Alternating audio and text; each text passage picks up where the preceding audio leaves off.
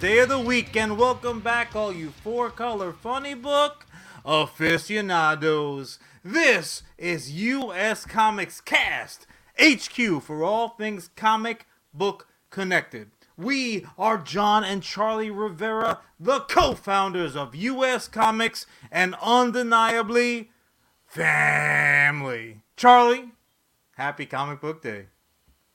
Happy Comic Book Day to you and to everyone listening and watching today.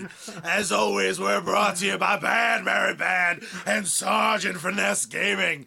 If you haven't done so already, please smash the like and the follow button and attack that light like it just turned Oh. green and you live your life a quarter mile at a time. I got silly hair, I'm eccentric as hell, and I love nothing more than family. I got nitrous in my veins. Oh, thanks for joining us, everybody. See you next week. Oh, Charlie, why you gotta do me like that, bro? What do you Why mean? you gotta do me like that? I always talk in this voice. Uh, Jon, You don't. I just watched. Thankfully. I just watched ten and a half Fast and Furious movies in a row. Jon, I mean, 11 and a half if you technically fucking include the Kanunu uh, installment. But uh, yeah, no, your point is well made. has there ever been a franchise so successful they can make 11 knockoffs of one of the greatest action movies of all time? Ladies and gentlemen, my brother and I saw Fast X, and I I'm gonna just spoil it right from the top. The family comedy of the year. Fast X is one of the greatest Hilarious. greatest, ridiculous, wild, silly things I have ever seen. But before we get to the main course, Jon, I'm going to I'm going to take a couple moments to just take you from humble beginnings, and I'll start with my own humble beginnings. Jon, though I love Fast and Furious 10 so much that I immediately ran to the store and bought the only merch I could find, yes, I did in fact buy the Lego sets of Dom's car from the Fast and the Furious, and then uh, rest in peace from from two fa- from I'm sorry. This car is from the Fast and the Furious, the first movie, and this car is from Fast and Furious, the fourth movie. Uh, did I see in theaters every single Fast and Furious movie? Yes, and it started with a love of Point Break. Point Break, Point is, Break is Keanu is- Reeves. It should be called Point Five in the Fast and the Furious franchise. You're not wrong. Uh, Point Break is a wonderful movie about a surf cop. Uh, and it is literally better than you possibly remember. If you have It's seen Point Break, go see it again. It is one of the greatest action movies of all time. Years later, they stole the idea and repackaged the exact same story, but they made them steal DVD VCR combos in fast cars instead. They weren't chasing waves, they were chasing Coronas because they were family. Corona was Diesel- as close to the beach as they were allowed to get, just because of you know trademark uh, infringement issues. Then Vin Diesel said, "Fuck you, movie. I don't need the Fast and Furious franchise." And they said, "No, no, fuck you, Vin Diesel. We don't need you." And we were blessed with our with without question, and I mean this sincerely, the worst Fast and Furious movie in Too Fast, Too Furious. which is saying a lot. That's like saying, "Oh, this was the worst World War." Ain't they all Yeah. bad? Ain't that better?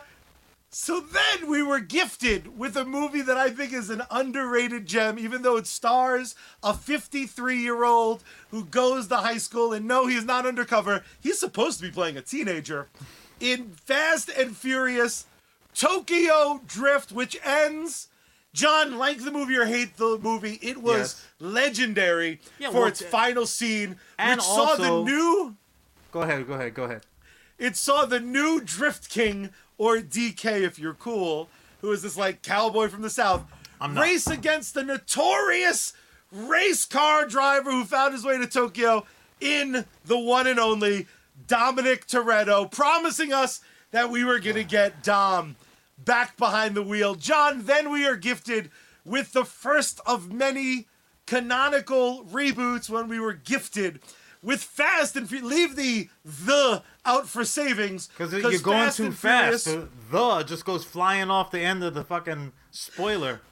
Fast and Furious was a, an attempt to return to form, as it were. Uh, they got the oh, the the tagline on the poster was "New car, original parts" or some wacky shit like that. Like somebody Uh, got a new kidney in the cast. Like what the hell is that supposed to mean? Yeah. And now all the stakes are are raised. The money's bigger. There's fucking not a car race to be found in this movie. We are then gifted with the second of many reboots within the franchise when we were gifted with the at the time the cinematic savior of all low quality cinema and that's when finally The Rock joined the family and we were gifted with Fast 5 another name change for a franchise we we're that getting just gifted won't so quit. much you would think that this is a Hanukkah franchise, but it ain't. It ain't. We're then we're then gifted with the first title in a while that kind of made sense, Furious Six. We were then gifted with seven, eight, and nine. And Jon, I have to take a pause because we're just about at the main the main fucking bite. Jon, in nine, the cowboy from Tokyo Drift, If you say so. he built a car rocket ship. And I sat in the movie theater, Jon, and I watched this country bumpkin who was for at least a little while the drift king in Tokyo. Sure. He said with a straight face, Hey man, I put a rocket on this car. It's gonna go in space. And I said in the movie, they're not gonna do it. They're not ballsy enough Oh, to send that car to space. How little you know. The car went to space, Jon. It should have stayed there. With all of that knowledge I just bestowed upon you, Fast 10 is the most fucking ridiculous Fast and Furious movie I Which ever is saw. also saying a lot. So I'm now going to turn it to you, Jon. You do not have Dom's Charger in Lego form from Fast I do and not. Furious. Nope. Nope. I do. You I do not have the Nissan GT with a little Lego minifigure commemorating Also the not. late great star of much of the franchise in Paul Walker. Jon, in this race against time, where does the Fast and Furious franchise, what part of your heart is these classic films stored in? Uh, as what's the you know I'm not I'm not great with anatomy, but um whatever part of the heart is closest to the butthole, like you know there's gotta be I know people One of are the like, chambers. "Oh, I have blood in my stool. Mm, whatever part that that is, that's where the Fast and the Furious franchise, and I use that term very loosely, where where that uh, that that resides currently. Charlie, uh, I'll, I'll be frank. I am a great. I have great knowledge in, in in many things. I'm like a jack of all trades, master of none. One of like if there was a Charlie category, and the clue was shit that makes Charlie laugh like a little fairy tale princess. Uh, I would not have said bloop bloop. What is Fast and the Furious? Uh, but I, I would be like, eh, I would have gotten it wrong. Yeah, somehow I got the, the, uh, um, the fucking Wheel of Fortune X's or the, the, the, the, the goofy Family game show with, with fucking, with Family Feud. Thank you. Um, they would have hit me with one of those because I would have been so wrong. Charlie and and good folks, viewers and listeners, my brother Charlie was tee hee heeing, rubbing his chest, throwing elbows into me like I was LeBron under the fucking hoop. Charlie was enjoying every from the opening credits to the ending surprise, which you damn straight I'm gonna spoil the hell out of today because you're welcome. Uh, Charlie was gleeful, boys and girls, gleeful, and um, I'll be honest with you, bro. Every once in a while, I mean, I paid most attention to the big screen when I wasn't looking at Charlie just guffawing, and uh, every once in a while I would look to my left, throwing people one of these looks. You getting a load of this fucking guy? I I could I was Charlie beside myself. What Jon. a steaming pile of entertaining horseshit because that's what it was to me, man. So It Charlie was... was- good enough to to rip off, not rip off, but to run off a uh, a, a breakdown, uh, a recap, as it were, of the franchise of all the installments that Charlie. Uh, very eloquently said, uh, "Let us know that we were gifted by." I would say I keep the receipt, so you can go ahead and exchange those motherfuckers. But uh, Charlie, we see, you know, this is the, the not the type of gift that uh, there's no return, right? They have a no return policy. So um, I realized I had gotten to see, I sat through intentionally, I would say probably four of the movies in the franchise. However, not in order. Like I was doing a real fucking The movies George themselves Lucas. are not in order, my friend. Who, who the fuck could tell? Tokyo bro? Drift is like Who part could six. tell between who's not dead, who's alive, what car isn't wrecked, where they're living, what fucking house is in in, in fucking ninety-seven thousand pieces, who they work for, are they criminals, are they astronauts? Who fucking knows? Me and the dog were both like, oh, okay, all right, that sounds nice. Like it, uh, that that reviewer, by the way, was dynamite. Him and his dog, Charlie. Oh, I, so I, good. I was beside myself. You might have looked to your left and thought, "Oh, Jon is beside me." Uh-uh. I was beside myself. I cannot believe that they collect money at the fucking gate for shit like this. It was absurdist storytelling. Um, I can't even say at its best or at its worst because there's nothing to compare it to. It is, is very hard. this is obscene, nonsensical, fucking fever dream of a movie. It Jon- was insane. I'm gonna give the 10 cent breakdown. The film Please. opens. The film opens with um, family barbecue. Naturally. Uh, family's everything. Now I do have to apologize. I love Fast and Furious, but I love it like I love my friends' pets. I may not always remember their names. I don't remember every little detail and allergy they may have, but I want to cuddle their faces. Sure. So I apologize if some of this is factually inaccurate. But to my knowledge, we've never met Mama Toretto. And we're gifted by a late arriving.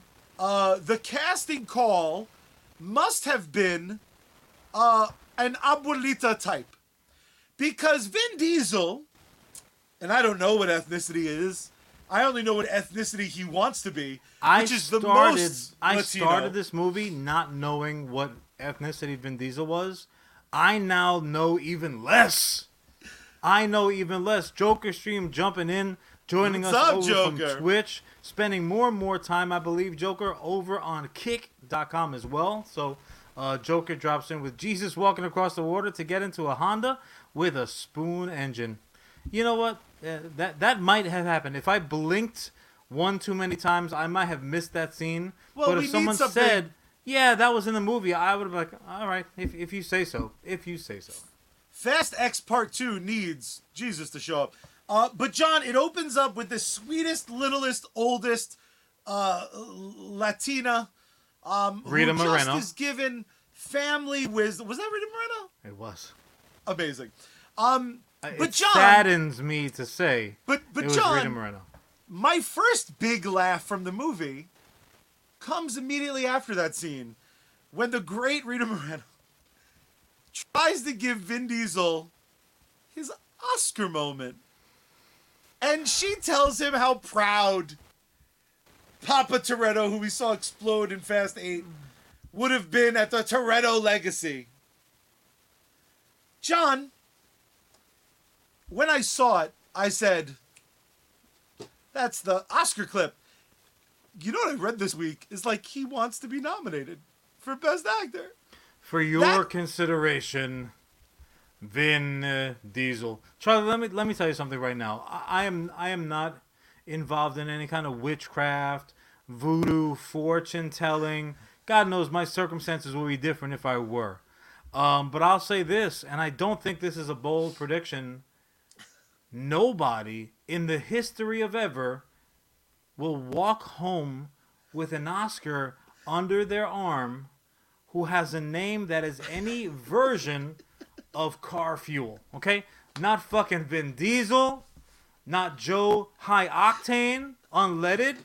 Like it's just not gonna happen. It's it's it's never gonna. Susan Jet Fuel. No, it's not going to be in the cards. Charlie, this movie was ridiculous. This movie was nonsensical. This movie uh, threw all logic out the window, driving a good 110, 115 miles per hour. Um, but as a non, uh, as an affirmed non Fast and the Furious franchise lover, like some of us who have Legos that pretty much determine where they stand, um, I had a good time, bro. Like, I, How I, could you not? I had well because of any of the numbers of reasons that I just mentioned. Uh, it didn't make any fucking sense. The acting at times was goofy uh, at best and just bad at worst. I want to say this because this was one of the thoughts that I had. Um, because even people who don't watch these movies, I get it, folks. I get it. But if you don't watch these movies, um, they're if you have to in the future, the aliens show up and you have to describe uh, the Fast and the Furious franchise because it had become the longest running franchise in U.S. cinematic history. Um, you have to talk to the reptilian aliens and be like, well, what happened was, um, this movie is like the Saturday morning cartoon of theater experiences. This is to say that oh well this is like junk food a movie a movie watching that would be like a true if said junk food was literally a slice of bread and a cup of sugar pour, poured over the top and another slice of bread. Maybe you lick it to get a little adherence. It's a sugar sandwich is what i'm saying of the fucking guilty pleasure theater it made no sense at all. They didn't Jon. take into account human fucking biology. They didn't take into account uh, mother nature the laws of physics any kind of fucking logical Jon, uh, this- plot attempts it was goofy but i laughed and i Jon, laughed this movie had the audacity. Got another big chuckle out of me. They bring up the fact Jack Reacher is in this movie, yeah he is and he shows up Thad, Reacher Jr., the huge Thad- version, not Tom. Thad from Blue Mountain State Football. Hell yeah. With He shows up and he's still between his butt cheeks. he goes, These guys can do anything with cars, defy the laws of gravity, defy physics. And I'm like, You can't do that movie. You can't say it. And then, like, two scenes later, the car's flying up a tornado. But, Jon, Flying. Jon, first scene, family picnic. Ah. Second scene, Oscar bait. Third scene, we're introduced to the villain who is secretly in Fast and Furious 8. Uh, and it, of course, is Jason Momoa. The Doing ladies his love to see him. Joker impersonation. Well- actually, Joker stream, you might have a lawsuit on your hands because Not, Momoa not his owes you scene, money. Jon. Well, His no, first no, no. scene, He we're didn't- introduced. We're introduced to Jason Momoa Scowling Momoa as in you a know. suit. He had a kind of goofy beard. Was like the most eccentric thing. This motherfucker is in the car that gets like knocked into the water in one of the Fast and Furious movies. And the movie, Jon, shows very specifically they saw him like hit the water and they show like a big piece of car is like and the next time we see Jason Momoa, he is a pirate. He is in a pirate costume with like the pirate belt Yeah. and it's a Jon, John. Later in the movie, I'm gonna jump all over the place. Just like the just like the franchise. Do it. Knock yourself out. This is what you've been taught, bro. Later in the movie, Jack Reacher goes, as a kid, Jason Momoa was in an accident, and it made him weird. You did you leave both explanations why Jason Momoa is a pirate in the movie? He was he was weird and then more weird, or was he always super weird and one time wore a suit? You know, Jon, Oh, do you he remember? ate the set, our seats, the screen. This And motherfucker is on I say fire this? in this movie. Thank God. Because Awesome. if Momoa, man, let's not get crazy.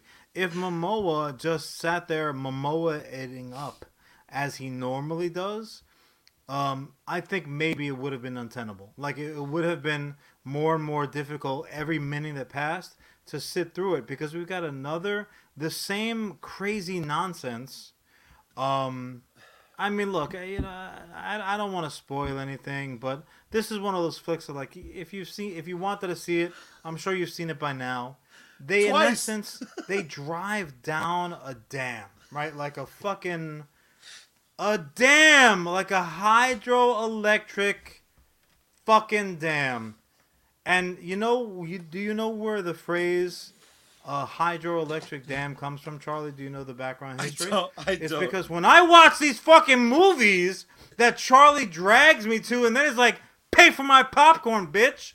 And I sit there, and all manners of insanity hit me in the face at about 110 miles an hour. I'm like this. Damn! That's money I'm not getting back. Charlie, it was. Again, I, I cannot reiterate enough. I am a, and I am not a devotee of the FF uh, franchise. Um, I, but I sat there. I was like assaulted. My my senses were assaulted. My common sense was assaulted. Um, and the worst part was the worst part is, and this is how you know I'm a softy at heart. I sat there like, well, maybe if this, maybe I sat there trying to make sense out of it, trying to fix it like the the old game that we would play. Fix this, fix that, you can't fix this movie. perfection, This pal. Ugh, Fast and Furious is the three-titted ridiculous. alien. Is Ridiculous. a three-titted alien at a bar. Like, there's no doing better. Yeah, yeah. Jon, the issue is Charlie. The tits on the wrong side. That's, That's the okay. problem. Because like they're going dancing. so fast, the titties swung back around the chest and finished on back, looking like a triple exhaust fucking pipes going out there and flames shooting out because of the NOS. Jon, a couple more fun facts. I won't do the whole movie because I do think, and correct me if I'm wrong, I don't want people to get the wrong message. You- should see this film on the biggest, loudest screen you can find. Right now, Charlie. Like- real quick though, why do you think people should see this movie? Our I think- people. I want this to be clear. Our viewers, our listeners. Why should our people see this movie? In Charlie's opinion. It is the most unapologetic children's comic of a movie I've ever seen. There is a clip online that someone made that's pretty clever, but it's like the after credit scene and Optimus Prime shows up. Jon, if Optimus Prime showed up riding on Godzilla, Yeah. being carried by Superman, Sure. while the fucking Justice League and the Guardians of the Galaxy came running down to fight Jason Momoa, and Jason Momoa pulled a trident out from his bag, and it was like, I've been Aquaman the whole time. I wouldn't. I literally be like, they've been setting the seeds for this. Like I- the movie I is would not even lunacy. blink. I'll, can I take that up a notch? Yes. If all that happened and fucking Godzilla's got Optimus Prime riding on his fucking shoulder like the little angel and devil, um, and motherfucker stepped on Jason Statham, who, as you said, has the other fucking trident, and they're like kind of dueling. Um, they step on Statham and be like, he's fine. He'll fine. He's he's going to be fine. He's going to be just okay. I do agree with you though, Charlie, which might surprise you. I also think that our people, our people, our devotees, as it were, should also go out and if you haven't done so already, go see this movie. But my justification is a little different than yours. My justification is this. Why should I be the only one to suffer? If I'm going down, kids, you're going down too. We're a family. It was insanity. It was insanity. I lost count. Godzilla's the only motherfucker that didn't have a cameo in this. So we're gonna shoehorn uh shoehorn him in one way or the other. I gotta tell you though, it wasn't all sunshine and rainbows. I only give this film a nine out of ten because Out of ten what? I do think cool kid points. Fa- 10, 10 family members. Jon, you know what the real sin of this film was? Hmm. It's Genealogy.com that explains how two people can produce a child that's some measure of a combination. However, if there are siblings, they'll be somewhat related, unlike the Torettos who are really just a Crayola a Crayola box come to life. Jon, the film plays it too safe. I Check. Can I check over here? Thanks. but Take this is the critical the critical part as my time runs out for Do you take one. TV DVD combos? Because that's all I have. Ah, cool. Jason Momoa plays the Mad Pirate King. Alan Ritchson plays the new guy who runs the ev- the organization that used to help the Fast family, but now is like we're not family. But in the third act, he's like we're family though, bro. First they were against them, then they were together. But now they're against them again. That's actually really just like family, actually. Michelle Rodriguez, tell me about it. Michelle Rodriguez, who's been dead and back and dead and back. There's a scene where she goes to an inescapable prison and then almost immediately escapes. Brie Larson, the best cans in the business right now, does absolutely jack dick in this film. She shows up and she's like, "I'm Brie Larson," and has like me. five scenes, five scenes where her whole gimmick is like, "Remember me? Look at these," and fucks off before the second act. Um, Charlize Theron, the big bad from the last one, she's back. She's hanging out fighting winless battles against Ish. Michelle Rodriguez. Ish, she's back. And they're also like, it's like a COVID shoot because they're in scenes together with nobody fucking else. Jason Statham is in a cameo where he gives them gear, but he charges them money. He doesn't fucking need to be there. Pete Davidson has his most subtle role to date, trying to sell drugged muffins Can I just and say? turning on the family. I don't think that was a cameo. I just think that's what Pete Davidson is doing right now. Like they- they're like, why is this fucking guy? Oh, we'll use this as set, I guess. Scott Eastwood, I think he's dead. John Cena, pretty sure he's dead. Uh, Luda, Michael Rooker's in this film somewhere apparently. Charlie, oh Charlie, my my beautiful sweet boy, Charlie. No one's dead in this movie. Oh, people don't die in the Fast and Furious. Nobody ever dies in this franchise unless they fucking die in real life. And even then, they'll figure out some way to drag it's you out kicking time and screaming because without you, my friend. even Paul Walker would have been like, as a corpse, would be like, "What the fuck? What are you doing? What's going on? There's no tuna sandwich on earth that's good enough to justify this bullshit." And I will say that that's not the least fucking nonsensical stuff of all time because his girl in this this movie, Mia, uh, a woman with no lips on her face to speak of, has never been as illogically attractive as she is. She's a beautiful woman. No lips. No lips at all. Jon Dominic Toretto's all Latin son, I guess, but half of him's dark Latin Ah, and the other half's light I Latin. don't. I don't even know. Um, no, no, he's a hump baby from the FBI agent who died and stayed dead. Because you can kill Latinos in this franchise, I guess. I doubt it. He's probably her still around sister, her sister shows up and pretty much pulls. Um, there are two different characters in this film. I won't spoil that, but there's two different characters that pull a landfill from Beer Fest, where they show up and Dude, they're that- like, That "They my, told me my biggest laugh. they told me all about you and the family, so we won't have that awkward getting to know each other. We're just all the way in. Jon, Oh, tears. I fucking laughed. streamed down my face. Oh, I laughed so so hard. Did I say I gave this movie 9 out of 10? It's an 11 out of 10. Ellis reminded me Brie Larson's cans are worth a point each. You know, you know why though?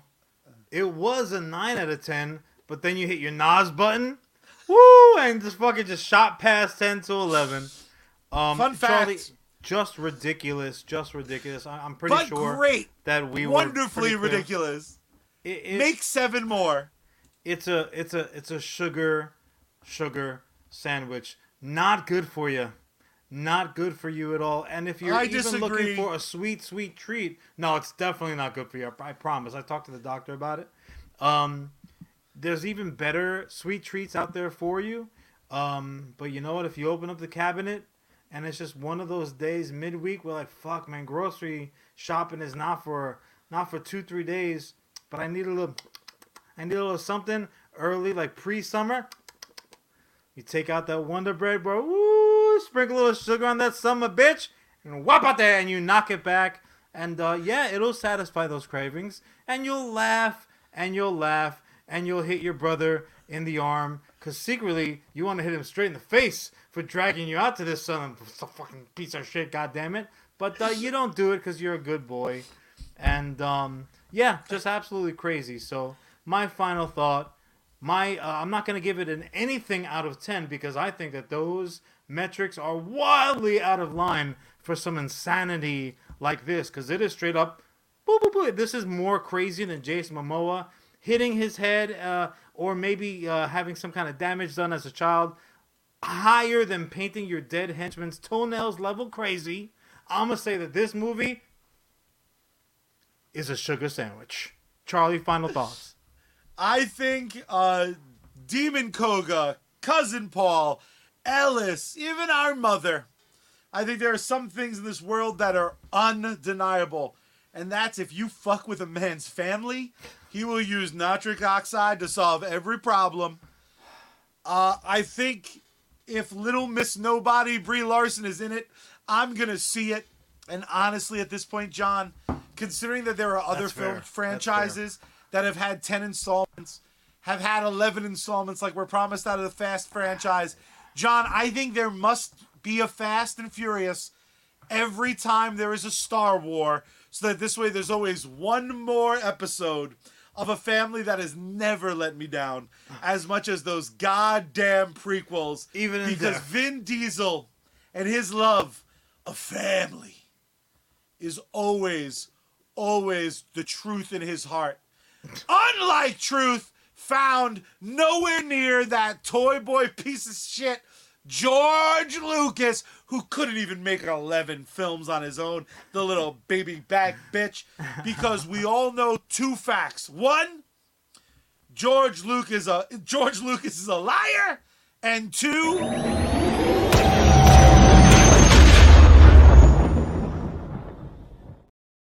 shot. Han shot first, baby. Ah, salute. It ain't Corona, but it'll do. Boy, Been a long night already. Ow.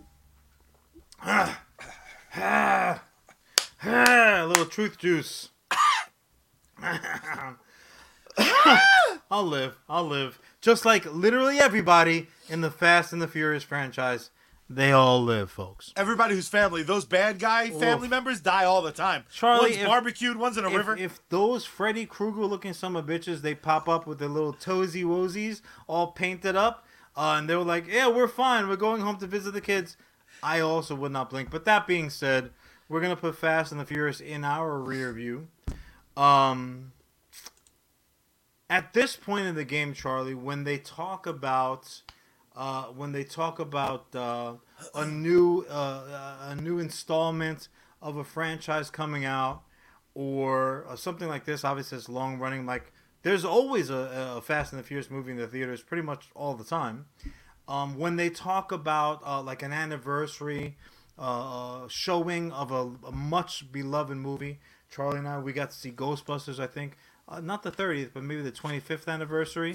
We saw it 25th, in the yeah. theaters, um, things like that. You know, new new releases, and just the general air nowadays in 2023 because there's so much to be disappointed in with life that a little bit of um, a, a, a little bit of memory tweaking, a little bit of nostalgia, a little bit of merit, member berries, squeeze those little bastards into the chocolate, shoot them back, and it tastes good. Little tart, but you know though, it always goes down smooth. And uh, even so, sometimes when you revisit a, an actual beloved franchise, uh, you catch little small details and nuances that you missed the last time around. So anytime something like that comes back to the forefront after having gone away uh, for a little while, I'm all for it. Especially if I was heavy, heavy into it when it first fucking came out. Now, in my case, when ROM, not one of, not not not a pretty good, but the greatest of the Space Knights. When the ROM toy first dropped, it was before my time. Uh, I would have been basically trying to choke it down like Charlie did uh, with a nickel, and I had to save his little blubbering life. True story. Um, when ROM came out, it was before my time. I was not ready for a toy of that middle magnitude. However, much like actually Battle of the Planets, Battle of the Planets was another franchise that was released originally before John's fucking ability to hard to appreciate it. I'll kill you. I'll kill you where you old you stand. and you're not part of the Fast and the Furious franchise, so you'll stay that way. Um, but when it came, when it had its second time around in the mid '80s, I was right there, first row, ready to devour That their 22 bell year bottom, old sitting on the couch. looking like a bit. Looking like a bird with their beaky helmets on, I was all for it. Oh man, the, the the ship goes on fire. That's crazy. But much like, much like the Battle of the Planets or G-Force, if you nasty, um, Rom, the Space Knight, came to me on that second wave of uh, visibility, but not just because of the toy stores because of Marvel fucking comics. So naturally, ROM, as a toy that they put up on the shelves, they said, look, we have to get the word out there. Let's go ahead and do a comic. Now, ROM in the comic books was very interesting, at least to me, because, yes, the toy came out, they had an immediate Marvel tie in. But this is a very unique tie-in, Charlie, because uh, I know you were. This was before your time, but you know how He-Man was actually packaged with little mini comics. Actually, Yeah. also produced by Marvel, if my memory serves. Um, Gatchaman is right, Ellis. See, Ellis knows some shit, bro. Charlie needs to, you know, maybe learn a lesson. Um, so All my lessons come from fam. so the full size, fully fleshed out comics uh, for He Man, let's say, didn't come out till the cartoon was already running. They were selling like a billion He Man toys, and uh, Canon, because of that, got all kinds of fucked up. Whereas Rom, the Space Knight, though there were others, when Marvel dropped those fucking stories, Charlie, they were canon. They weren't just canon for Rom and his Space Knight buddies. It was canon for Marvel. Which I cannot That's remember wild. a single solitary other instance. I'm sure there are on maybe a, like a lesser known level, but when fucking Rom was rolled into the Marvel universe, he was he was dealing with regular card carrying Marvel characters and it counted, bro. It fucking counted, which you know I'm all about. I don't want to throw away what if, blah blah blah. Yeah, if it's a little distraction, summertime, nothing else going on, I am fine with it. But these stories fully fucking mattered. Now, just like anything good, the ROM comics put out by Marvel didn't last indefinitely. So while Marvel, they in essence they wrote the Bible for this character of Rom, they didn't own him. They rented him. The time came where the good folks fucking over. I think they it was um, I don't remember this picture. Let's say Parker Brothers, right? Uh, I think that's what it was. Parker Brothers said, "Well, it's time to renegotiate." And like an overpriced running back in the NFL, their price was too high. Looking at you, Saquon. So they took the franchise and they took it over to IDW. We all know IDW, the comic book company that goes into the refrigerator like a little kid and just slaps ingredients together with no fucking idea if they taste good together. Now they had ROM to play with. Here's where it really gets interesting, bro. The Space Knights was invented by Marvel. Before Marvel, Rom the Space Knight was just Rom. Just Ron Stevenson. his fucking home world, his his mission, his entire fucking existence was justified by Rom. So uh, by Marvel rather. So when he went over to IDW, He was like a dude that kicked out, got kicked out of the wife's house with no luggage, one pair of underwear on. He's like, "Fuck, what happens now?" My man is a cyborg. You may not know it by looking at him because he just looks like a male version of fucking Space Girl. Uh, we should actually put those two together. I think they. I'm shipping them right now. Um, when he went over They're to both big in IDW, IDW was like this. I don't fucking know what to do with the guy. So he kind of collected a little bit of dust. His space cowboys. He space dust exactly like us. Um, they didn't really know what to do with him, in my uh, uh, amateur opinion. Uh, but Charlie, those days of uncertainty in the ROM world are over because the rights have gone back home where they belong. No. Marvel once again, Marvel once again is at the helm of the ROM fucking spaceship. And they are telling those stories again. I'm really super excited about it because a few things are happening. Uh, and then I'm going to throw it to you to see your your Space opinion. Knights are back. Well, but now they can be because the Space Knights, Charlie, they stayed with Mama over at Marvel, man. So they had Space Knights even after uh, Rom had left. It's like fuck it, we came up with it. They're ours because that's how Marvel do. Um, but now they're saying, okay, he's back home where he belongs. We're gonna go ahead and we're going to reissue Rom number one, the fucking book that started it all. So you can own. I think in uh, uh maybe December of this year, you can own a reissue ROM number one, baby. Then in January That's of awesome. 24, they have a full Marvel Comics, Marvel story takes on ROM omnibus releasing. All of the collected Marvel ROM stories are coming back in the big form, and Lord knows Johnny Boy loves a collected edition. He loves an omnibus even fucking more. And moving forward, in high school. they, Well, she was John nice. Omnibus She was a nice girl. Um, uh, Charlie, I'm so fucking excited, dude. This is one of those member berries that tastes so fucking good because the story is very straightforward, and Lord knows we've got plenty of uh, space cop stories uh, and his ilk uh, in all of comic books. But um, this is one that really fucking hit for me, man. What do you, as a rank amateur babyface, know anything about Rom? Is this gonna all be new to you? I, yeah, I'm oh, really excited. I'm so excited. jealous. anytime that someone like cousin Paul drops the writer Bill Montlo and artist Sal Buscema, I imagine I'm butchering both of those. Close enough. Anytime, and also Romnibus is the greatest joke that Oh, you've ever Paul. missed in your life, John. Paul, the people at Marvel are gonna owe you money because we're hashtagging the bejesus out of this right now with this episode. We'll do it live. Um, we're gonna go ahead and try to patent it for you so that you get a couple of shekels. I'm obsessed with people who are passionate about anything.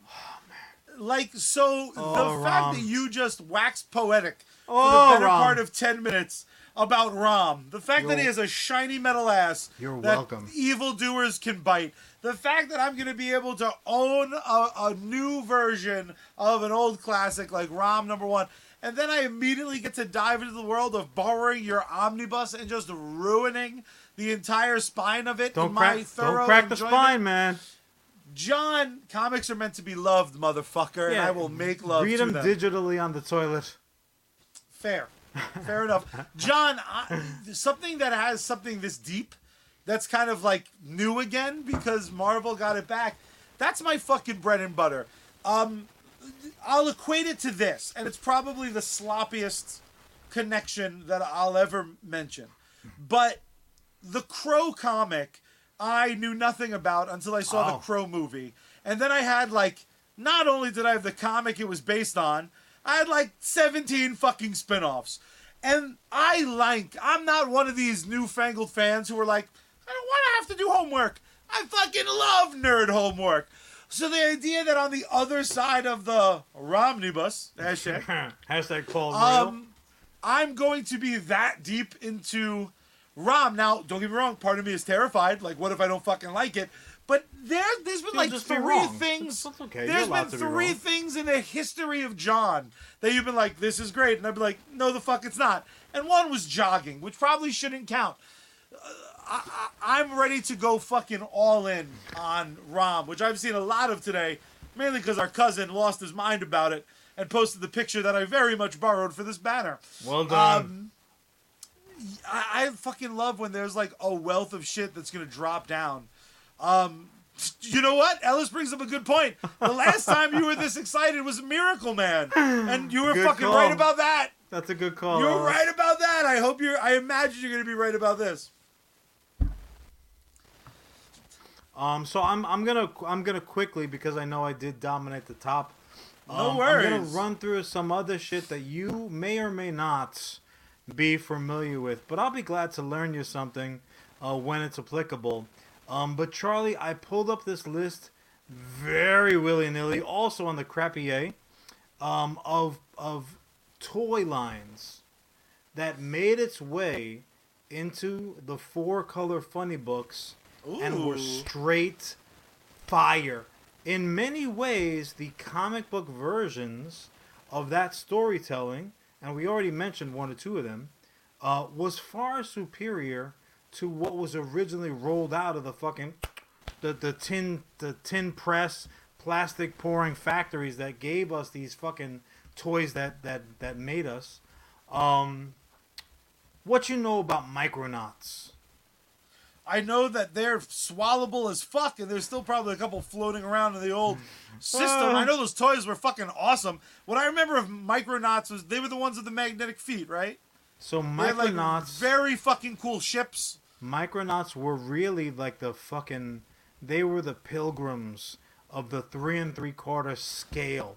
Like they were the fucking ones that made that scaling make sense because just like the name implies, they got some scientific shit to deal with, and you can't do it on a scale that toys were at, especially for boy action figure type things. Um, you can't really make the the the, the proper scaled vehicles and play sets for toys that are fucking bigger than your Schwartz will ever be. So Micronauts did it smart.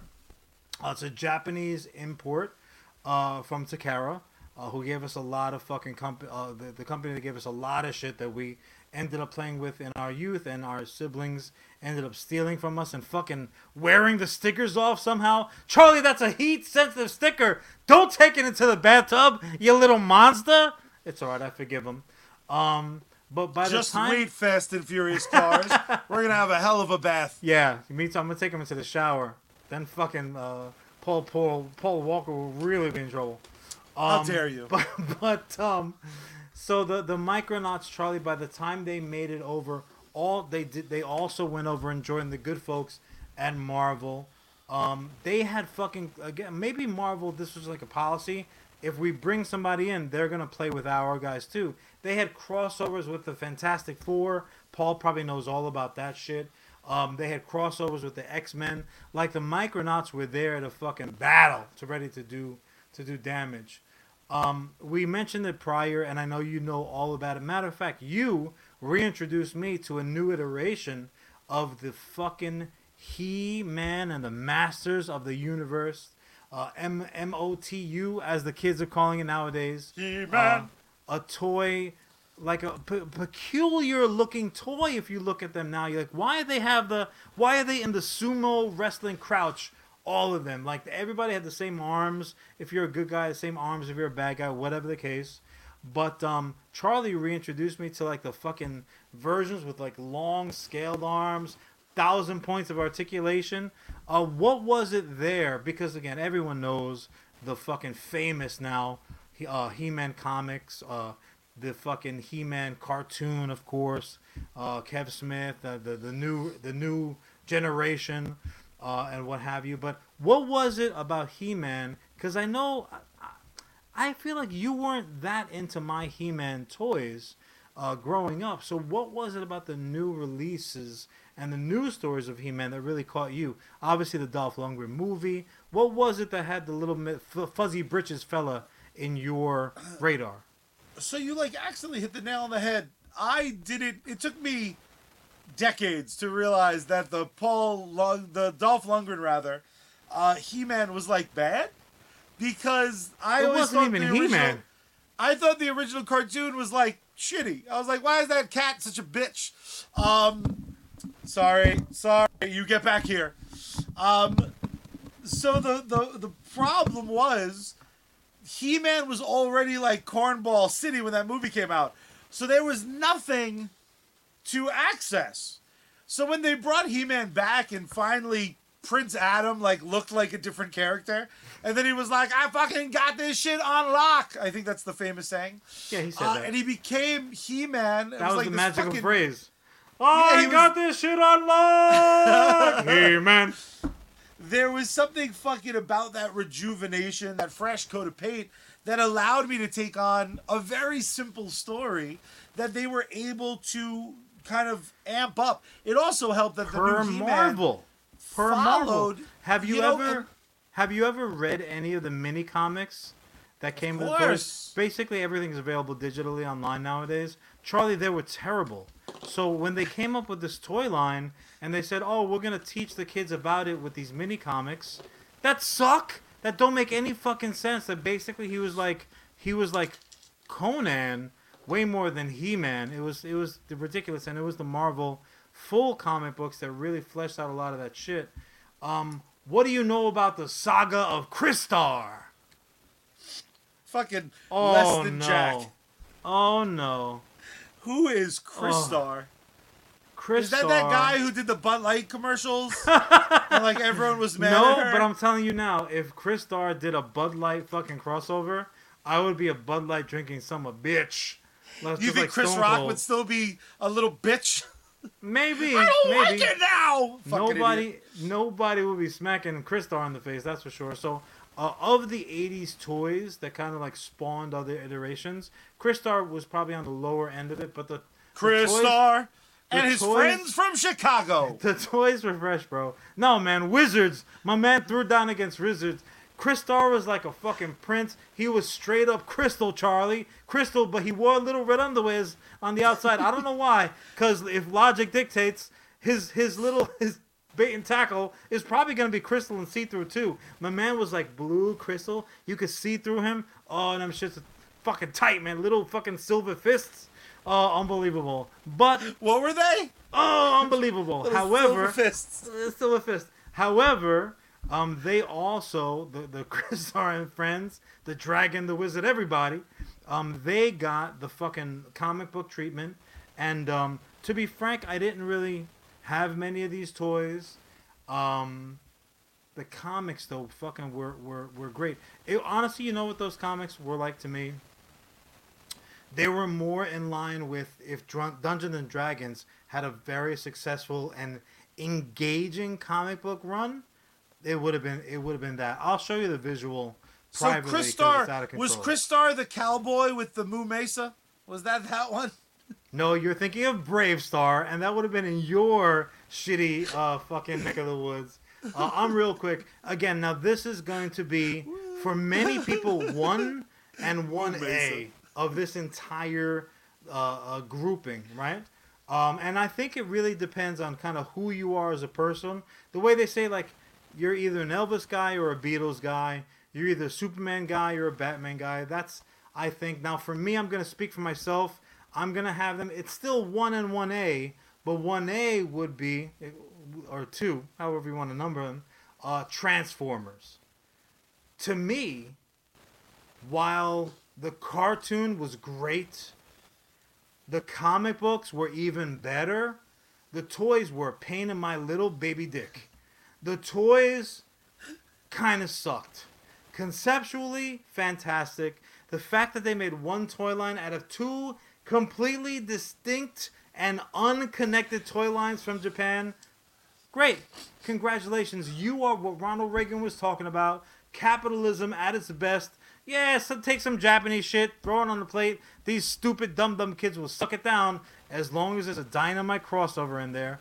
And there was, because the Transformers, again in my opinion, were only superseded by Yo Joe GI motherfucking three and three quarter inch Joe baby. GI Joe toys were unfucking real. In my humble estimation, the greatest toy line to ever grace the shelves of that giraffe necked motherfucker Geoffrey. The GI Joe toys were amazing. The GI Joe cartoons were out of this world. However, Larry Hama and the good folks that put out the fucking GI Joe comics were even better. The fucking GI Joe comics were a thing of beauty. It was high art. It was adult and mature, way more so than the cartoon was.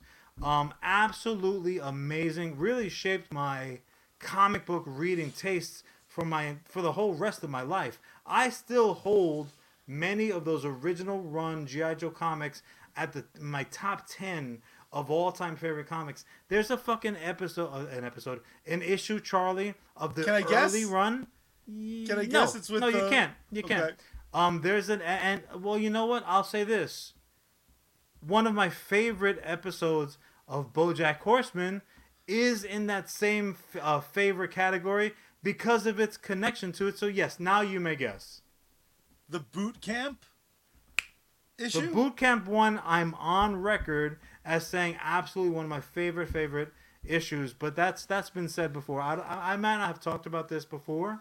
Charlie, let me ask you this: What's the defining feature of my man with the visor and the fucking triple tattoo, uh, the triple blocked uh, tattoo on his arms, Snake Eyes? What is the fundamental feature of that badass Snake Eyes? the fundamental feature, other than he's a ninja, he's a Other than he's a ninja? ninja, because there were plenty of ninjas that made their ways through. It was the '80s, dude. Lots of ninjas showed up on the GI Joe doorstep. Was it that he was silent? It's that he was fucking silent. So my man Larry Hammer, the Hammer Hammer, he put out a comic book all about fucking and centered on Snake Eyes with no dialogue. Awesome. Larry Hama, What huge the nuts. comic book genius. Here's the script. Blank. Charlie Larry Hama wrote dialogue like almost nobody else to have done it before and has done it since. Dialogue was it. He was like the Kevin Smith of comic book writing, even though Kev does write comic books. Um, Charlie, the entire fucking issue, boop, no talking. Amazing. It was outstanding. If you haven't read it, I'll send it to you digitally tonight. Fucking dynamite. Um, but to me, again, GI Joe will always be the top of that pile. But right there, kid, right below, is my man, the original Silver Surfer, fucking Rom, the Space Knight. I cannot wait, Charlie. I just cannot wait to reintroduce my silver, silver reflective, chromed out to the gills drip. We want to talk about drip? Fucking Rom was drip before it even meant anything. Ooh, just silver, sultry, and fucking all business, baby. I can't wait. I fucking can't wait. Amazing. Do you have any? Um, uh, I, I realize that I have dumped a fucking plethora I love it. of dynamite content out there, but like, do you have anything? I mean, I mean, you just come from such a, a such an inferior generation content wise. You- no you know wonder why you guys are always so tight. What's funny though is what we've what we've been gifted with instead Are my leftovers? there's been a lot of there's been a lot of people who were inspired what it, definitely from things like GI Joes and the Transformer comics that were able to take properties that kind of never had that outlet because again the GI Joe cartoon could be cheesy sometimes. And um, obviously we know like Ninja Turtles started out so like badass the most badass of parodies um, and then transitioned into something so oof, Ellis that's taking nice. Ellis is That's just taking nice. cheap shots. Ellis, if we yeah, had Ellis. any idea, Way to if go. we had any idea how old you were, we would be able to pinpoint the shit from your Ellis, childhood. he's just- you're either sixty or twelve. I don't He's fucking just know. lashing out, bro. He's just lashing out. You have him on the ropes. That's what they do, man. Just What watch I you have to pull a Mike Tyson and chomp at your ear. Don't listen to I'm him. gonna.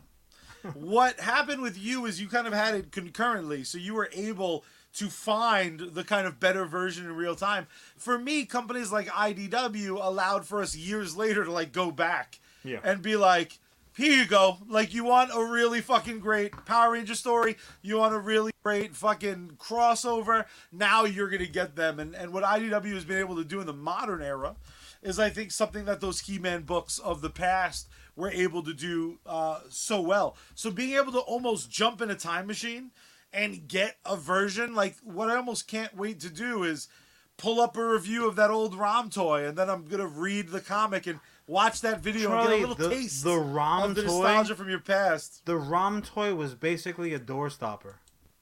It was it was crap. It was just fucking terrible. Thankfully, they went through and uh, you know other iterations, other characters, different colors were introduced to make it somewhat like somewhat attractive on the shelf.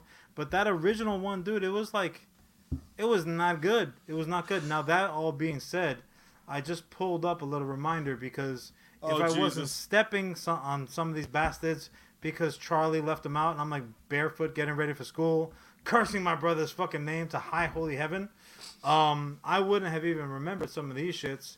Charlie, you guys had maybe not Rom, maybe not He Man, maybe not G.I. Joe, but you guys definitely had superhero wrestling trolls with little gem chests. They Yeah, were fucking good- awesome. That's a good property. Way to If go, you moved their arm, they sparked. I think. I think they were those dangerous They- motherfuckers. I wish they had sparked on fire and just fucking blazed up like uh like Snoop Dogg. I'm positive some did. Oof, my goof. Some of these. Now I will I will give you guys this. Your X Men figures were actually a step up from my uh, Secret Wars figures because my Secret. War figures. Uh, it was the first time that some of those characters had ever been in that format because coming out of that it was just Mego and Megos were a little niche. But Daredevil's first toy iteration was because of Secret Wars. Fucking Wolverine had like giant clip-on claws. Everyone had a shield for some reason, but that was okay. That was fine. That was fine. Um, Charlie had the biker mice from Mars. Don't Ugh. don't forget things like uh, Exo Squad, one of the greatest fucking knockoff GI Joe toy lines of all times. I'll give I you would Exo also Squad. They argue- were pretty dope. They were pretty dope. I would also argue there should be some respect put onto our ROM equivalents of like toys that were equal parts the best but also kind of shit, such as Superhuman Samurai Syber-Squad. One, that's a really fun set of words to say in a row. Two, those toys were the jam. You know what the problem is, Charlie? Your your your your your generation's uh, alliteration heavy toys that were really just trying to capitalize on the Teenage Mutant Ninja Turtles. Um, they, they, they, they don't stand up, right? They don't stand the test of time. Do you think in a few years' time, if they're reissuing biker mice from bar uh, Mars, I should say from bars, because that's That'd probably where the, sick. where it was conceived. But, like, not having a good time. a fucking biker mice from Mars omnibus hitting the fucking shelves. No, I, I wish that an omnibus hit those biking punks in the street as they were driving uh driving not to work. Can Yeah. we can we take a beat though? Sure. If I came to you and I said, John, yes. Marvel just released a new graphic. They took the biker mice from Mars property, and it's fucking awesome. You wouldn't be at least a little interested. You're telling me you wouldn't read a SWAT Kat, a SWAT Kats, fucking uh, uh volume two? Eat a You're- dick. You're a liar. Your entire your entire uh, um generation's version of the capitalist agenda is exclusively stealing. That's all you fucking. Oh you're yeah, like, you're right. I forgot. Popular now. I forgot. They stole Then the I'm concept to- for. I, they stole the concept for mummies alive. Go fuck yourself. We had mummies with suits of armor. Not only was that uh, were those fucking antiquities that belonged in the museum, they belonged in a museum back in Egypt where they came from. Okay, your fucking agenda of uh, stealing artifacts will not be tolerated in 2023, Charlie. Do better. Do My final better. thought about Rom is that I love excitement. Anytime someone comes to me and they're like, "You hear about this fucking thing I'm nerding out about?" Honest to God, cousin Paul has made me have an ounce of interest about the fucking Fantastic Four. Something that Jessica Alba couldn't do in the tightest of tight outfits She for tried. two at bats. John, Apollo Creed's son, flamed on, and I didn't give a fucking shit. And yet, cousin Paul has filled me with excitement. So the way you just spoke about Rom, it got it got me salivating. Bring me that reissue of uh, issue one. Bring on that omnibus that I'm definitely gonna borrow from you, specifically on the iPad, so I can bend the creases of your iPad all I want. I couldn't be more fucking excited. Excitement's contagious. More good shit in the world will always be welcome by your bubbling baby brother. Damn straight.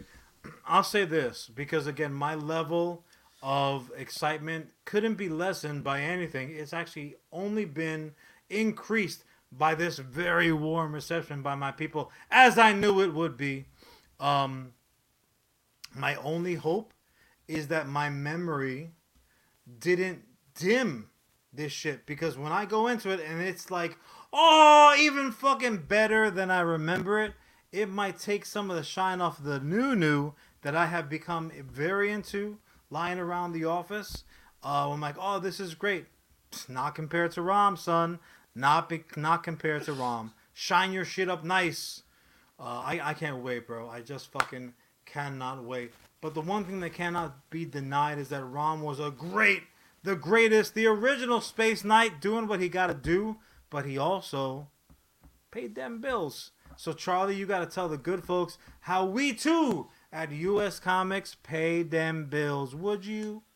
Well, I'll start with the good news because we're not like other pods who sell out for some random bullshit brand and pretend that they sleep on that mattress for 30 days. They pretend they use those ball shavers. They pretend this, that, and a third. No, no, I do not drink prime fucking energy because no thanks, pal.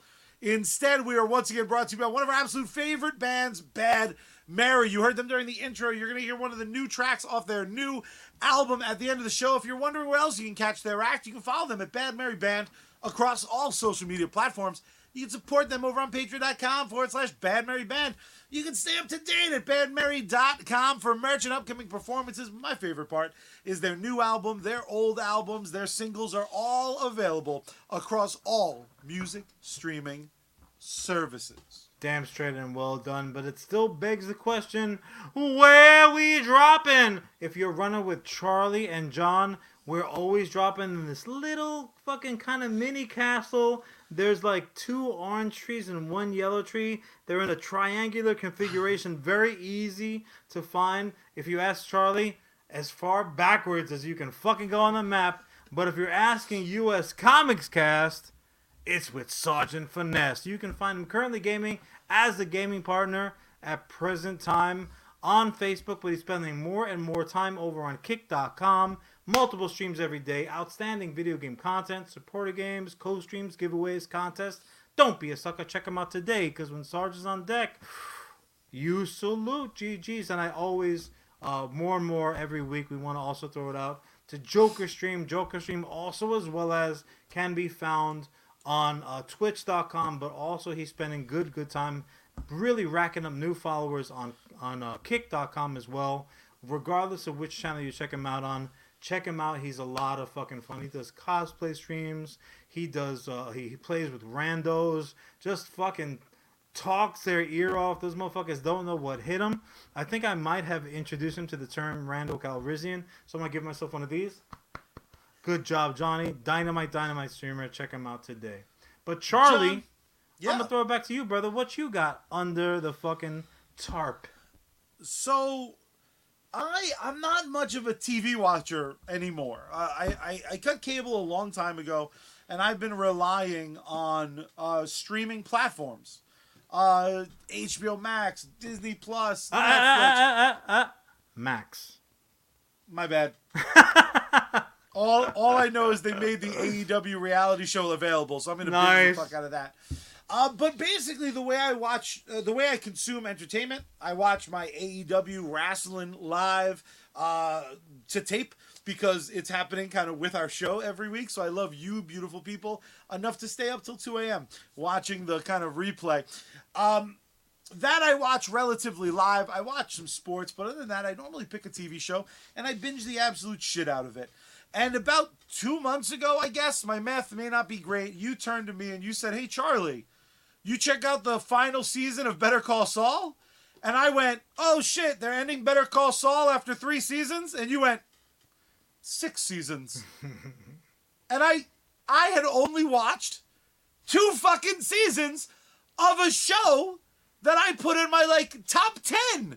Season 1 and 2 of Better Call Saul in my opinion for me do not send the fucking blue meth lynch mob Send them. is a far more enjoyable watch for me episode to episode than Breaking Bad. I absolutely love Breaking Bad. Uh, I'm stoked anytime Jesse Pinkman has a bad day. I'll watch Jessica Jones gargle on her own fucking puke three out of five nights in a row. Oh, that's your Um, thing? Dude, I'm super into it. Yikes. Um, with that being said, there is no lawyer turned Cinnabon manager in the world that gives me the most. Just the first two seasons of Better Call Saul are some of the most like indulgent, like revenge, spite-filled shit. His brother Chuck is a fucking asshole, which I think is a tradition. But a what up? I'm brilliant gonna be asshole. allergic. I'm gonna be allergic to electricity one day. Um, We're getting. We're I found the dynamics. I think his. I think the writing. Obviously, it's the same Uh, creative it's team from top Breaking Bad. It's top It- notch. and yet, because I don't regular AMC anymore, fucking three seasons came and went. And then they dropped season six on Netflix. I, was it also on AMC at some point? Has this been out for a fucking long time? I heard by virtue of the modern age of I'm not a Twitter guy. I'm not much of a Facebook guy. I see some Instagram shit. I listen to a few podcasts and I binge watch shows I love. John, I completely missed season six of Better Call Saul, and Charlie the real sin. Asleep at the wheel. Charlie was the guy on lookout duty for the fucking Titanic. He's like, I'm the one that hits the propeller. Boing. yeah. They hit the brakes. John- like, dude, did you say hit the gas or the brakes? I don't hit the brakes. If you play a video game with me, you'd know that. John, no one in my circle was having water cooler conversation, but it turned out, John, of course they weren't. 2020 is when season five dropped. All the water coolers got taken away because they were spreading disease. Because across- monsters were putting their mouths right on it. Yeah, exactly. like a bunny. Um, That's how I drink milk. uh, which turns out, ladies, that is how I drink milk. What up? They Um, like it. They like it. John, this is criminal because now I find myself, I'm watching season six and I find myself taking breaks where, like, I'll only watch one episode today because there's a finite amount left. What? Are I- you? I just got to the last episode and I realized it was the last episode, and that's my treat for this Friday. Charlie, John, you you have put yourself on a fucking voluntary, uh, uh like a voluntary, uh, um, like like drip feed of some of the best content that exists. So here's what happens. I go to Netflix and I go, season three of Better Call Saul, here we go. And I watched the first episode and I went, who? Who that? And I said, no. And I restarted episode one. And I basically didn't sleep for a few days as I got caught up. I, I remember those days. Those were rough. And then one day I'm waiting to leave work and I look at my phone and I go, I wonder when season seven comes out.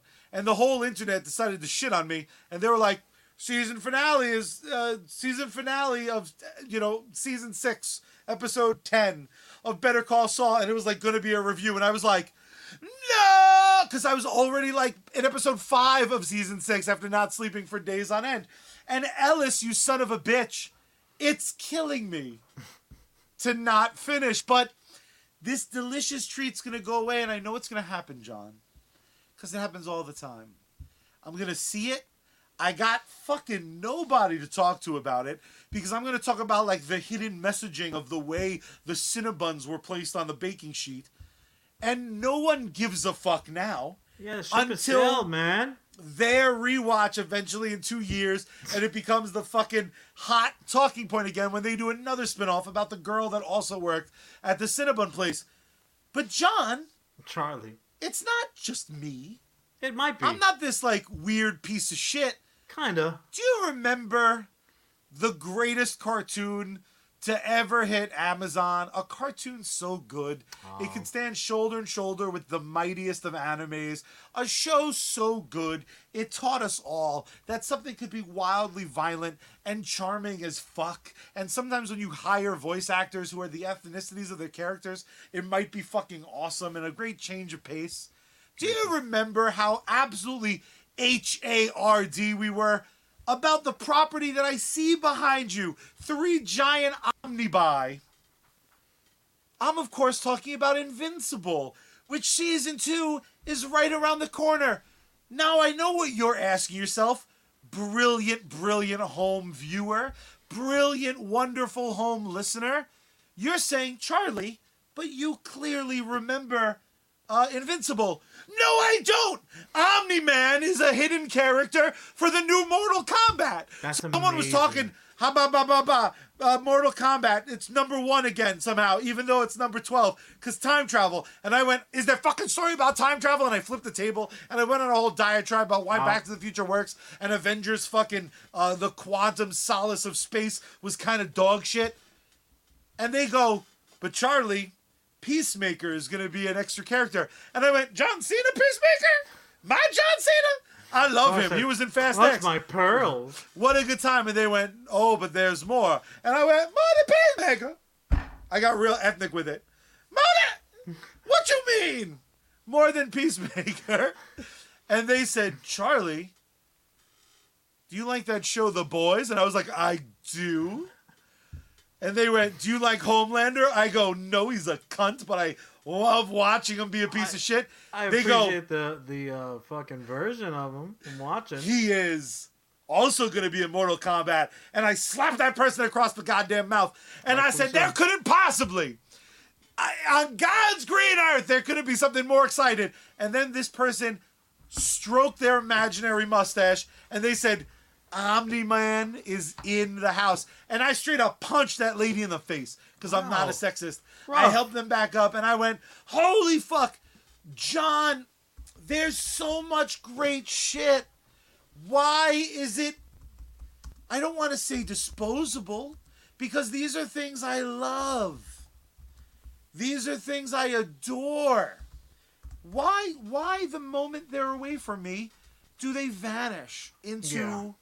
The ether? Why is Better Call Saul not as aggressively spoken about? Why is Invincible not as aggressively spoken about as even something like Walking Dead? Is it simply the number of seasons? Is it the type of content? Is it that Better Call Saul and Invincible, while being two of the finest examples of the things they are, one of the best dramas, one of the best animated action comedies, these are uh, not there it is it is not a question. These are facts. But Yeah. since they weren't the number one thing in pop culture for a moment why don't they get to hold a candle to something like game of thrones which ends badly or sopranos which ends questionably if you're stupid?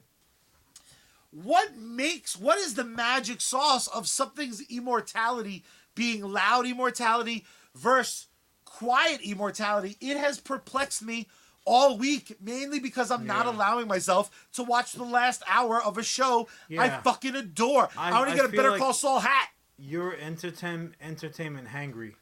Because you're holding out on yourself for this fucking for this final uh, episode, which I I understand the I understand the tendency, but I'm too good to myself for that shit. Um, I think that's the only reason why this conversation really comes up, and I have a I have a, a pretty specific opinion about this.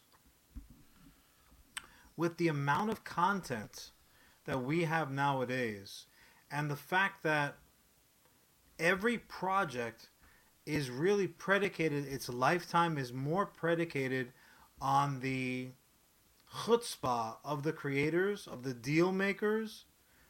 Um, something like, let's say, um, well, fuck, Succession. So Succession right now is on the, the, the tip of the tongue of many, Ooh, many one people. more episode And- oh. Well, that's the thing too, Charlie. It's if HBO, formerly HBO, now just Max, said Max. uh, it's too popular. We're not gonna wrap this up now. Let's have a spin-off. Let's have a fucking. Let's see. Uh, you know. Let's see the old man as a young man. Let's do whatever the fuck. It would be completely understandable. And Game of Thrones, they very rapidly went that way because they had source material for more dragon fucking stories, right? Um, however, it would be the ultimate sellout if a story like Succession or a closed story. Um, I mean, you could fucking you could fill in the blank. We talk about here all the time. Our preference are these stories that end in comic books and comic book movies and TV shows. Why wouldn't that apply to non-comic book IP? Novels end. You don't get to fucking hear in novel form what happens to the sharks. Uh, the shark's entire li- lineage chases the Brodies from fucking one side of the ocean to the other. It is ridiculous, which is the reason why Peter Benchley didn't do it. Though I think he hoarded himself out enough to do at least a little bit of the screenplay of the second one, but we'll forgive him that because money's still money. But um, no, Charlie, I think what it is is that there's so much content now out there that we don't all have to be on the same page. They're not usually reliant on numbers to fucking unless you're on Netflix. Netflix just cancels shit for fun. Um, but they're not they're not as reliant on the numbers in order to complete a story arc or at least like a full fucking season. Like Lois and Clark, while I don't watch it because it's trash, um, but even though like you know what, just because we're nice people, we'll let you finish the season out. If you choose to end it on a fucking cliffhanger, well, that's on you because that Superman costume looks really stupid. Uh, having the kids the way that they did, pretty dumb. Don't get me started. We can talk about that. um, separately. actually, you're not talking about Dumb. Lois and Clark. You're talking about Lois and Superman. Oh boy, that's point to Charlie. Well done, well done. Because everyone knows that Smallville sucked balls, and Charlie's still mad about it. So he'll catch me on the details if he can. Somebody say, No one can save that mess. That's why Homegirl's in jail, not for anything else sexual. But uh, like I said, Charlie, nowadays you don't require fucking Chloe. I love that. Uh, uh, nowadays so it hot, she was. It doesn't require, and I've been this way a long time. Oh, I really love this. So I went, I waxed poetic for probably 20 fucking minutes straight on Rom the Space Knight. If any of these motherfuckers watching or listening go out and they read Rom and like, hey, hey John, we listened to you, and guess what? That's not gonna fucking devalue my appreciation for it. I don't need people to agree with me in order to uh, uh, confirm or to objectively fucking uh, pat myself on the back of my enjoyment of something. If I like it, I like it. Period. So I But think John, that what has was to the do last- with the, the water cooler of it all. Sure, but what you can't tell me. There was like ten minutes you and I worked uh, for the same company, Yeah. and that was at the the height of Lost. yes. And Lost wound up being on. I think it wound up being like the box that came out, Mhm. and you were like re binging it, and every Netflix. fucking body. It Netflix, was actually my you. first ever Netflix binge. And I remember like everyone had an opinion. Like your whole Sure. office at different times started binging the show. Charlie, so like you were were- on season three, people were on season two. There were. I can't believe it's a smoke monster. Oh, we almost killed that bitch that day. Holy shit. Um, but there were binging. There were like viewing parties going on. Like Lo- Lost was was uh one of those fucking phenomena that you just hear about. It was obscene. It was obscene, and there were already plenty of things to watch at that time. We're not talking about two, three channel days. Like th- there were other fucking games on the table. Now, what do you think is so? Let's just dive into that, and we'll make it relatively brief. But something like "I Love Lucy." Was I Love Lucy just the exception that proves the rule? Because I Love Lucy, pound for pound, still fucking excellent. I'm not talking about that bullshit where it's like Lucy loves Ricky. Like we all know that that wasn't good. Nobody's above a good spin-off for seven. I'm not gonna judge. But But I Love Lucy was like the only option, so like four billion people watched it real time. But even Sure. years later, something like I Love Lucy, even compared to other things that are on Nick at Nite, I Love Lucy is miles ahead of something like Happy Days. Hmm. So was it just the case that like sometimes magic happened and it was the only option, and then sometimes magic happens and there's 50 more magics? Is it as simple as that? Will there? This is stupid because part of me was about to say like, will there ever be this sort of the whole world talking about it? But we get small versions of it all the time. I guess now it's just relegated to the series finale. And that always has blown my mind. Some people don't watch a series and they just pop into the fucking last episode.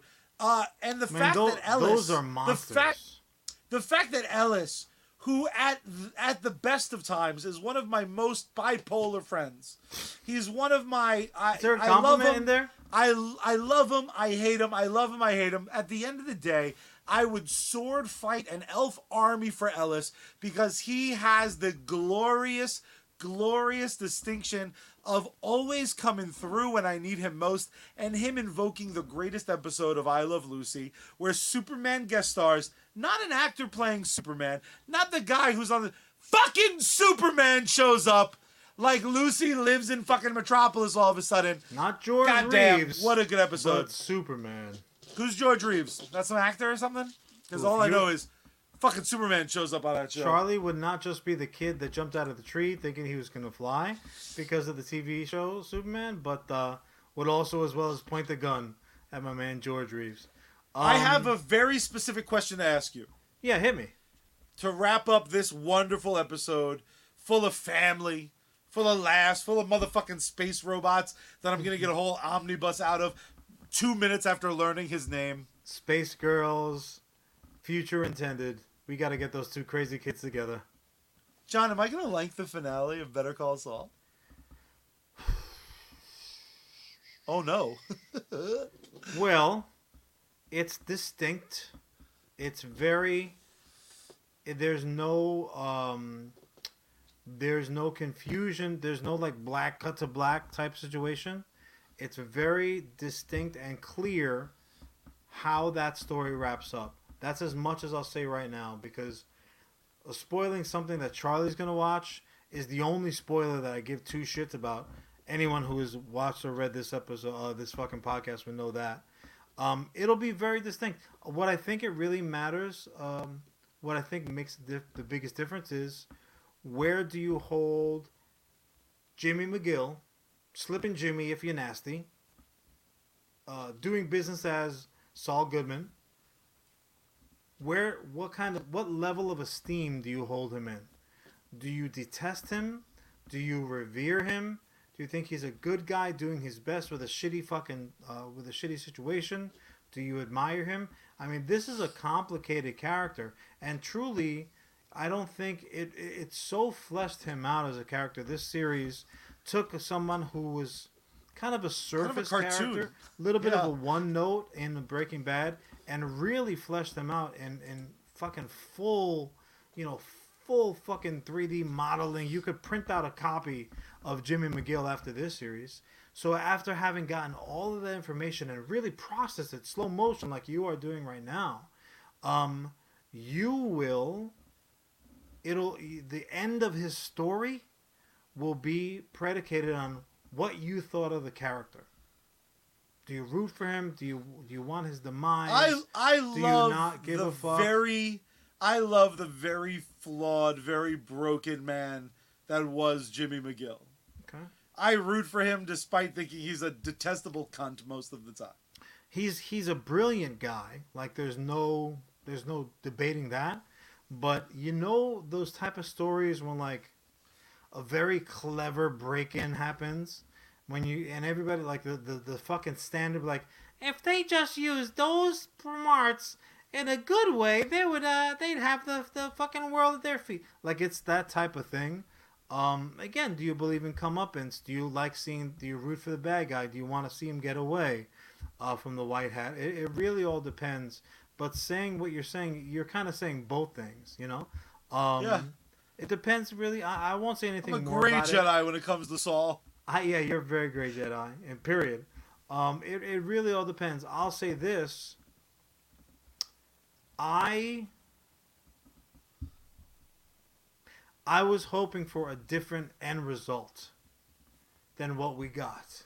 Why I did this to the to the camera once to the TV screen once or twice. However, done incredibly well, right? so it's not saying anything negative. I think the series was a plus, fucking prime meat, uh, number one, imported from Italy. Uh, it was just fucking outstanding show. Um, I wish that Jimmy McGill, his story, had seen a different version. And you know that they, in story writing, they're like, well, this can happen or that can happen. Which direction do we go? I kind of wish, uh, I wish for my own edification that the story had wrapped up differently, but I have no problem with how they wrapped it up or like the manner in which they wrapped it up. It was really done very, very well. God, I'm so excited. Just like I was very excited for this wonderful episode of US Comics. Thank you all so much. The most important thing, though, is we want to know what you think. What do you think about these TV shows? Will there be more legacies? Is it just that some shows are supposed to be someone's favorite, but maybe not the world? I want to hear what you're feeling about Rom. What your favorite giant creepy, fucking awesome, shiny ass robot is your favorite. Who'd win in a fight, Rom or the Megazord? We all know it's the goddamn Megazord. Jon, I want everyone to go see Fast X, and honestly, I gotta tell you, Jon, the Fast and Furious saga might be the reason that I finally start the proper use of the US Comics Discord, and maybe we'll have a watch party of 10 fucking movies because I own them all. Is there And, is uh, there like a laugh wonderful. dampener feature because the laughs are fucking faster and more furious than any car slash fucking spaceship that they have slash like cannon somehow. Ugh. Jon, there's Charlie. only one family that ends this family, and it's family. Why don't you tell the beautiful people how we family? I mean, well, Oh, that's my part of the script. I was uh, I was a little lonely around the house, and uh, I said, "Hey, mom and dad, can I have a brother?" And they said, "Yeah, sure." Nine months later, here's what you asked for. And I said, "Granted, he's big, taller than me already, but uh, I really was preferring an older brother." But they said, "No, you can beat him up at will. He can really take true. a punch. Just look at that punum." And I said, "All right, I'll take it." But as far as wrapping up the show, it's Charlie's gig to tell the good people how we wrap up and get the fuck out. So Charlie, do what you gotta do, son. It's nice and simple because first you gotta turn the power on, then you gotta turn the volume up, then you gotta tune Bad Mary and open up your window wide and scream out into the night sky save my space girl. We are.